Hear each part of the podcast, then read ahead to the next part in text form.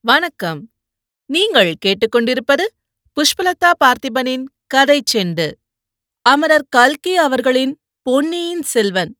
பகுதி இரண்டு. சுழற்காற்று. அத்தியாயம் பதினாறு. சுந்தர சோழரின் பிரம்மை. மறுநாள் காலையில் சுந்தர சோழ சக்கரவர்த்தி தம் அருமை குமாரியை அழைத்து வரச் செய்தார். ஏவலாளர் தாதிமார் வைத்தியர் அனைவரையும் தூரமாக போயிருக்கும்படி கட்டளையிட்டார். குந்தவையை தம் அருகில் உட்கார வைத்துக் கொண்டு அன்புடன் முதுகை தடவி கொடுத்தார். அவர் சொல்ல விரும்பியதை சொல்ல முடியாமல் தத்தளிக்கிறார் என்பதை குந்தவை தெரிந்து கொண்டாள். அப்பா என் பேரில் கோபமா? என்று கேட்டாள். சுந்தர சோழரின் கண்களில் கண்ணீர் துளித்தது. உன் பேரில் எதற்கம்மா கோபம்? என்றார். தங்கள் கட்டளையை மீறி தஞ்சாவூருக்கு வந்ததற்காகத்தான். ஆமாம் என் கட்டளையை மீறி நீ வந்திருக்கக் கூடாது. இந்த தஞ்சாவூர் அரண்மனை இளம் பெண்கள் வசிப்பதற்கு ஏற்றதல்ல. இது நேற்று ராத்திரி நடந்த சம்பவத்திலிருந்து உனக்கே தெரிந்திருக்கும்.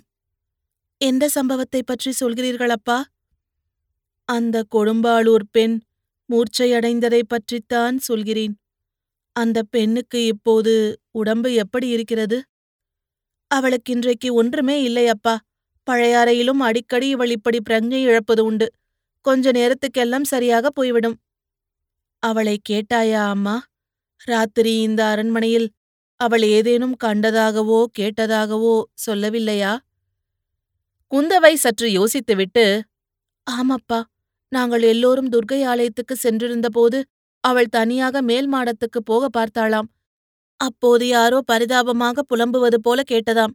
அது அவளுக்கு பயத்தை உண்டாக்கியதாக சொன்னாள் என்றாள். அப்படித்தான் நானும் நினைத்தேன். இப்போதேனும் அறிந்தாயா குழந்தாய்? இந்த அரண்மனையில் பேய் உலாவுகிறது. நீங்கள் இங்கே இருக்க வேண்டாம். போய்விடுங்கள். என்று சுந்தர சோழர் கூறியபோது அவர் உடல் நடுங்குவதையும் அவருடைய கண்கள் வெறித்தபடி எங்கேயோ பார்ப்பதையும் குந்தவை கவனித்தாள். அப்பா அப்படியானால் தாங்கள் மட்டும் இங்கே எதற்காக இருக்க வேண்டும்? அம்மா இங்கே எதற்காக இருக்க வேண்டும்? எல்லோரும் பழையாறைக்கே போய்விடலாமே. இங்கே வந்ததினால் உங்கள் உடம்பு குணமாயிருப்பதாகவும் தெரியவில்லையே என்றாள். சக்கரவர்த்தி துயரம் தோய்ந்த புன்னகை புரிந்து என் உடம்பு இனிமேல் குணமாவது ஏது? அந்த ஆசை எனக்கு கொஞ்சமும் கிடையாது என்றார். அப்படியே நிராசை அடைய வேண்டும்? அப்பா பழையாறை வைத்தியர் தங்கள் உடம்பை குணப்படுத்த முடியும் என்று சொல்கிறார். அவர் சொல்வதை நம்பி நீயும் இலங்கையிலிருந்து மூலிகை கொண்டு வர ஆள் அனுப்பியிருக்கிறாயாம். நான் கேள்விப்பட்டேன் மகளே. என் பேரில் உனக்குள்ள பாசத்தை அது காட்டுகிறது. தந்தையிடம் மகள் பாசம் கொண்டிருப்பது தவறா அப்பா? அதில் தவறு ஒன்றுமில்லை. இப்படிப்பட்ட வாஞ்சையுள்ள புதவியை பெற்றேனே அது என் பாக்கியம். இலங்கையிலிருந்து மூலிகை கொண்டு வர நீ ஆள் அனுப்பியதிலும் தவறில்லை. ஆனால் இலங்கையிலிருந்து மூலிகை வந்தாலும் சரி சாவகத்தீவிலிருந்து வந்தாலும் சரி தேவலோகத்திலிருந்து அமுதமே வந்தாலும் சரி எனக்கு உடம்பு இந்த ஜென்மத்தில் குணமாக போவதில்லை. ஐயையோ அப்படி சொல்லாதீர்கள்! என்றாள் இளவரசி. என் கட்டளையையும் மீறி நீ இங்கு வந்தாயே அம்மா அதற்காக உண்மையில் மகிழ்ச்சி அடைகிறேன். ஒரு நாள் என் மனத்தை திறந்து உன்னிடம் உண்மையை சொல்லிவிட வேண்டும் என்று எண்ணி இருந்தேன். அதற்கிப்போது சந்தர்ப்பம் கிடைத்தது. சொல்கிறேன் கேள். உடம்பை பற்றிய வியாதியாயிருந்தால் மூலிகை மருந்துகளினால் தீரும். என்னுடைய நோய் உடம்பை பற்றியதல்ல. மனக்கவலைக்கு மருந்தேது? தந்தையே மூன்றுலகம் ஆளும் சக்கரவர்த்தியாகிய தங்களுக்கு அப்படி என்ன தீராத மனக்கவலை இருக்க முடியும்? கவிகளுடைய அதிசயோக்தியான கற்பனையை நீயும் சொல்கிறாய் குழந்தாய். நான் மூன்று உலகம் ஆளும் சக்கரவர்த்தி அல்ல. ஒரு உலகம் முழுவதும் ஆளுகிறவனும் அல்ல. உலகத்தில் ஒரு மூலையில் சிறு பகுதி என் ராஜ்யம். இதன் பாரத்தையே என்னால் சுமக்க முடியவில்லை. தாங்கள் ஏன் சுமக்க வேண்டும் அப்பா? ராஜ்யபாரத்தை சுமப்பதற்கு தகுந்தவர்கள் இல்லையா? மணிமணியாக இரண்டு புதல்வர்கள் தங்களுக்கு இருக்கிறார்கள். இருவரும் இரண்டு சிங்கக்குட்டிகள் வீராதி வீரர்கள். எப்படிப்பட்ட பாரத்தையும் தாங்கக்கூடியவர்கள்? மகளே அதை நினைத்தால்தான் எனக்கு நெஞ்சு பகீர் என்கிறது. உன் சகோதரர்கள் இருவரும் இணையில்லா வீரர்கள்தான். உன்னைப் போலவே அவர்களையும் கண்ணுக்கு கண்ணாக வளர்த்தேன். அவர்களுக்கு இந்த ராஜ்யத்தை கொடுத்தால் நன்மை செய்கிறவனாவேனா என்று சந்தேகப்படுகிறேன். ராஜ்யத்துடன் பெரியதொரு சாபக்கேட்டையும் அவர்களிடம் ஒப்புவித்துவிட்டு போவது நல்லதென்று சொல்வாயா? அப்படி என்ன சாபக்கேடு இருக்க முடியும் இந்த ராஜ்யத்திற்கு? புறாவுக்காக சதையை அளித்த சிபியும் கன்றுக்குட்டிக்காக மகனை அளித்த மனுநீதி சோழரும் நம் குலத்து முன்னோர்கள். கரிகால் வளவரும் பெருநர் கிள்ளியும் இந்த ராஜ்யத்தை ஆண்டவர்கள் திருமேனியில் தொன்னூறும் ஆறும் புன்சுமந்த வீர விஜயாலய சோழர் இந்த சிம்மாசனத்தில் வீற்றிருந்தார். காவேரி நதி தீரத்தில் நூற்றெட்டு ஆலயங்கள் எடுப்பித்த ஆரித்த சோழரும் சிற்றம்பலத்துக்கு பொன் வேய்ந்து பொன்னம்பலமாக்கிய பராந்தகரும் இந்த ராஜ்யத்தை விஸ்தரித்தார்கள். அன்பே சிவம் எனக் கண்டு அன்பும் சிவமும் தாமாகவே வீற்றிருந்த கண்டராதித்தர் அரசு புரிந்த தர்ம மகாராஜ்யம் இது. இப்படிப்பட்ட ராஜ்யத்துக்கு சாபக்கேடு என்ன இருக்க முடியும்? அப்பா தாங்கள் ஏதோ மனப்பிரமையில் இருக்கிறீர்கள். இந்த தஞ்சாவூர் கோட்டையை விட்டு தாங்கள் புறப்பட்டு வந்தால்? நான் இவ்விடம் விட்டு புறப்பட்டால் அடுத்த கணம் என்ன ஆகும் என்று உனக்கு தெரியாது. அழகிய பழையாறையை விட்டு இந்த தஞ்சை கோட்டையாகிய சிறையில் நான் சந்தோஷத்துக்காக இருக்கிறேன் என்று கருதுகிறாயா? குந்தவை நான் இங்கே இருப்பதனால் இந்த பழம்பெரும் சோழராஜ்யம் சின்னாபின்னமாகாமல் காப்பாற்றி வருகிறேன். நேற்றிரவு நாடகம் ஆடிக்கொண்டிருந்த போது என்ன நடந்தது என்பதை யோசித்துப் பார். நிலா மாடத்தின் முகப்பிலிருந்து நான் எல்லாவற்றையும் கவனித்துக் கொண்டிருந்தேன். நாடகத்தை நடுவில் நிறுத்தி விடலாமா என்று கூட தோன்றியது. தந்தையே இது என்ன? நாடகம் மிக நன்றாக இருந்ததே. சோழகுலப் பெருமையை எண்ணி என் உள்ளம் பூரித்ததே. எதற்காக நிறுத்த விரும்பினீர்கள்? நாடகத்தில் எந்த பகுதி தங்களுக்கு பிடிக்காமல் இருந்தது? நாடகம் நன்றாகத்தான் இருந்தது. மகளே அதில் ஒரு குற்றமும் நான் காணவில்லை. நாடகம் பார்த்தவர்களின் நடத்தையைப் பற்றியே சொல்கிறேன். கொடும்பாளூர் கட்சியும் பழுவேட்டரையர் கட்சியும் எழுப்பிய போட்டி கோஷங்களை நீ கவனிக்கவில்லையா? கவனித்தேனப்பா. நான் ஒருவன் இங்கு இருக்கும்போதே இவர்கள் இப்படி நடந்து கொள்ளுகிறார்களே. நான் இல்லாவிட்டால் என்ன ஆகும்? சிந்தித்துப் பார். நான் தஞ்சாவூரை விட்டு கிளம்பிய தட்சணமே இரு கட்சியாருக்குள்ளும் சண்டை மூளும். கிருஷ்ண பரமாத்மாவின் சன்னதிகள் ஒருவரை ஒருவர் தாக்கிக் கொண்டு அழிந்தது போல் இவர்களும் அழியும்போது இந்த மகா சாம்ராஜ்யமும் அழிந்துவிடும். அப்பா தாங்கள் இந்த சோழ சாம்ராஜ்யத்தில் சர்வாதிகார சக்கரவர்த்தி. பழுவேட்டரையர்களும் சரி கொடும்பாளூர் வேளிரும் சரி தங்கள் காலால் இட்டதை தலையால் செய்ய கடமைப்பட்டவர்கள். அவர்கள் அத்துமீறி நடந்தால் அவர்களுடைய அழிவை அவர்களே தேடிக் கொள்கிறார்கள்.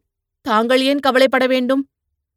மகளே சென்ற நூறு வருஷமாக இந்த இரு குலத்தோரும் சோழ சாம்ராஜ்யத்துக்கு இணையில்லா ஊழியம் செய்திருக்கிறார்கள். அவர்களுடைய உதவியின்றி சோழ ராஜ்யம் இப்படி பல்கி பெருகியிருக்க முடியுமா? அவர்கள் அழிந்தால் ராஜ்யத்துக்கும் அது பலவீனந்தானே அப்பா அந்த இரு கட்சியில் ஒரு கட்சிக்காரர்கள் தங்களுக்கு விரோதமாக சரி செய்யும் துரோகிகள் என்று தெரிந்தால்? சுந்தர சோழர் குந்தவையை வியப்போடு உற்று பார்த்து என்ன மகளே சொல்கிறாய்? எனக்கு விரோதமான சரியா யார் செய்கிறார்கள்? என்று கேட்டார். அப்பா தங்களுடைய உண்மையான ஊழியர்களாக நடித்து வருகிறவர்கள் சிலர் தங்களுக்கு எதிராக ரகசிய சதி செய்கிறார்கள். தங்களுடைய புதல்வர்களுக்கு பட்டம் இல்லாமல் செய்துவிட்டு வேறொருவருக்கு பட்டம் கட்ட சரி செய்து வருகிறார்கள். யாருக்கு மகளே? உன் சகோதரர்களுக்கு பட்டம் இல்லை என்று செய்துவிட்டு வேறு யாருக்கு பட்டம் கட்ட பார்க்கிறார்கள்? என்று சுந்தர சோழ சக்கரவர்த்தி பரபரப்புடன் கேட்டார். குந்தவை மெல்லிய குரலில் சித்தப்பா மதுராந்தகனக்கப்பா நீங்கள் நோய் படுக்கையில் படுத்திருக்கையில் இவர்கள் இப்படி பயங்கரமான துரோகத்தை செய்கிறார்கள் என்றாள். உடனே சுந்தர சோழர் சற்று நிமிர்ந்து உட்கார்ந்து ஆஹா அவர்களுடைய முயற்சி மட்டும் பலித்தால் எவ்வளவு நன்றாயிருக்கும் என்றார். குந்தவைக்கு தூக்கி வாரி போட்டது தந்தையே இது என்ன? தாங்கள் பெற்ற புதல்வர்களுக்கு தாங்களே சத்ருவாவீர்களா? என்றாள். இல்லை என் புதல்வர்களுக்கு நான் சத்ரு இல்லை அவர்களுக்கு நன்மை செய்யவே விரும்புகிறேன். இந்த சாபக்கேடு உள்ள ராஜ்யம் அவர்களுக்கு வேண்டியதில்லை. மதுராந்தகன் மட்டும் சம்மதித்தால் சித்தப்பா சம்மதிப்பதற்கென்ன? திவ்யமாக சம்மதிக்கிறார். நாளைக்கே பட்டம் கட்டிக்கொள்ள சித்தமாயிருக்கிறார். அம்மாதிரி தாங்கள் செய்யப் போகிறீர்களா? என் தமையனின் சம்மதம் கேட்க வேண்டாமா? ஆம் ஆதித்த கரிகாலனை கேட்க வேண்டியதுதான். அவனை கேட்டால் மட்டும் போதாது. உன் பெரிய பாட்டி சம்மதிக்க வேண்டும். பிள்ளைக்கு பட்டம் கட்டினால் தாயார் வேண்டாம் என்று சொல்வாளா? ஏன் சொல்ல மாட்டாள்? உன் பெரிய பாட்டியுடன் இத்தனை நாள் பழகியும் அவரை நீ அறிந்து கொள்ளவில்லையா? செம்பியன்மாதேவியின் வற்புறுத்தலினாலேயே நான் அன்று சிம்மாசனம் ஏறினேன். ஆதித்தனுக்கும் இளவரசு பட்டம் கட்டினேன். குந்தவை உன் பெரிய பிராட்டிக்கு உன் பேரில் மிக்க அன்பு உண்டு. நீ அவரிடம் நயமாக சொல்லி மதுராந்தகனுக்கு பட்டம் கட்டுவதற்கு சம்மதம் வாங்கிவிடு. குந்தவை திகைத்து போய் பேசாமல் இருந்தாள் பிறகு காஞ்சிக்கு போ. அங்கே உன் அண்ணன் ஆதித்த கரிகாலனிடம் சொல்லி இந்த சாபக்கேடு வாய்ந்த ராஜ்யம் எனக்கு வேண்டாம் என்று சொல்லும்படி செய்துவிடு. மதுராந்தகனுக்கே பட்டம் கட்டிவிடுவோம். பிறகு நாம் எல்லோரும் சாபம் நீங்கி நிம்மதியாக இருக்கலாம். என்றார் சக்கரவர்த்தி. அப்பா அடிக்கடி சாபம் என்கிறீர்களே! எந்த சாபத்தை சொல்கிறீர்கள்? என்று குந்தவை கேட்டாள். மகளே பூர்வ ஜன்மம் என்று சொல்கிறார்களே அதை நீ நம்புகிறாயா? பூர்வ ஜன்மத்தின் நினைவுகள் இந்த ஜன்மத்தில் சில சமயம் வரும் என்கிறார்களே அதில் உனக்கு நம்பிக்கை உண்டா? தந்தையே அவையெல்லாம் பெரிய விஷயங்கள் எனக்கென்ன தெரியும்? அந்த விஷயங்களைப் பற்றி? மகாவிஷ்ணுவின் பத்து அவதாரங்களைப் பற்றி சொல்கிறார்களே புத்த பகவான் கடைசி அவதாரத்திற்கு முன்னால் பல அவதாரங்களை எடுத்ததாக சொல்கிறார்களே.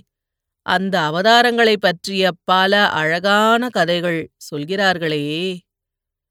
கேட்டிருக்கிறேன் அப்பா கடவுளுக்கும் அவதார புருஷர்களுக்கும் அப்படியென்றால் சாதாரண மனிதர்களுக்கு மட்டும் முற்பிறவிகள் இல்லாமல் இருக்குமா?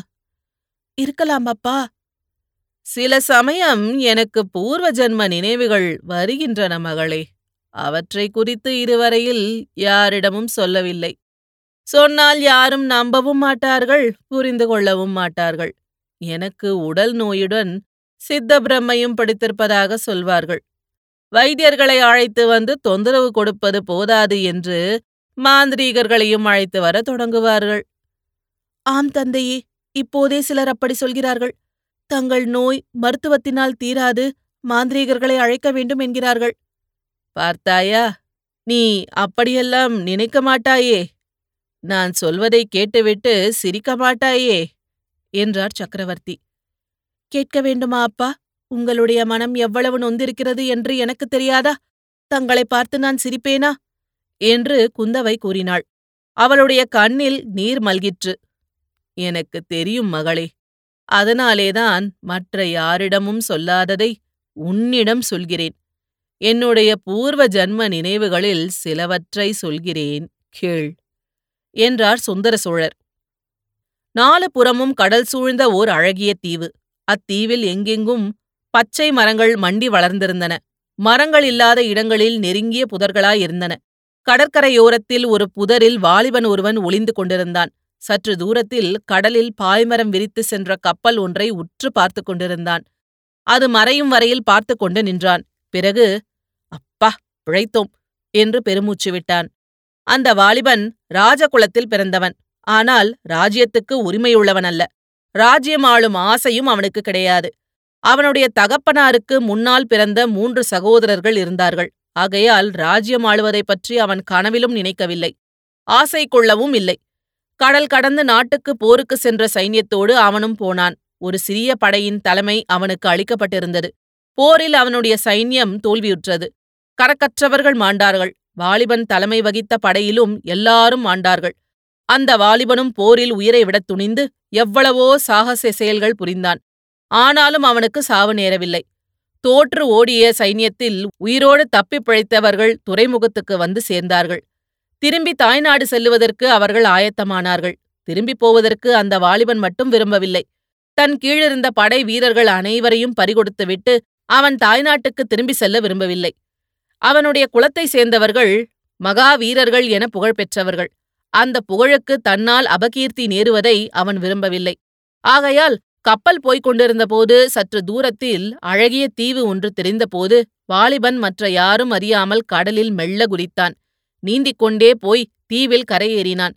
கப்பல் கண்ணுக்கு மறையும் வரையில் காத்திருந்தான். பிறகு ஒரு மரத்தின் மேல் ஏறி அதன் அடிக்கிளையில் உட்கார்ந்து கொண்டு சுற்றும் முற்றும் பார்த்தான். அந்த தீவின் அழகு அவன் மனத்தை கவர்ந்தது.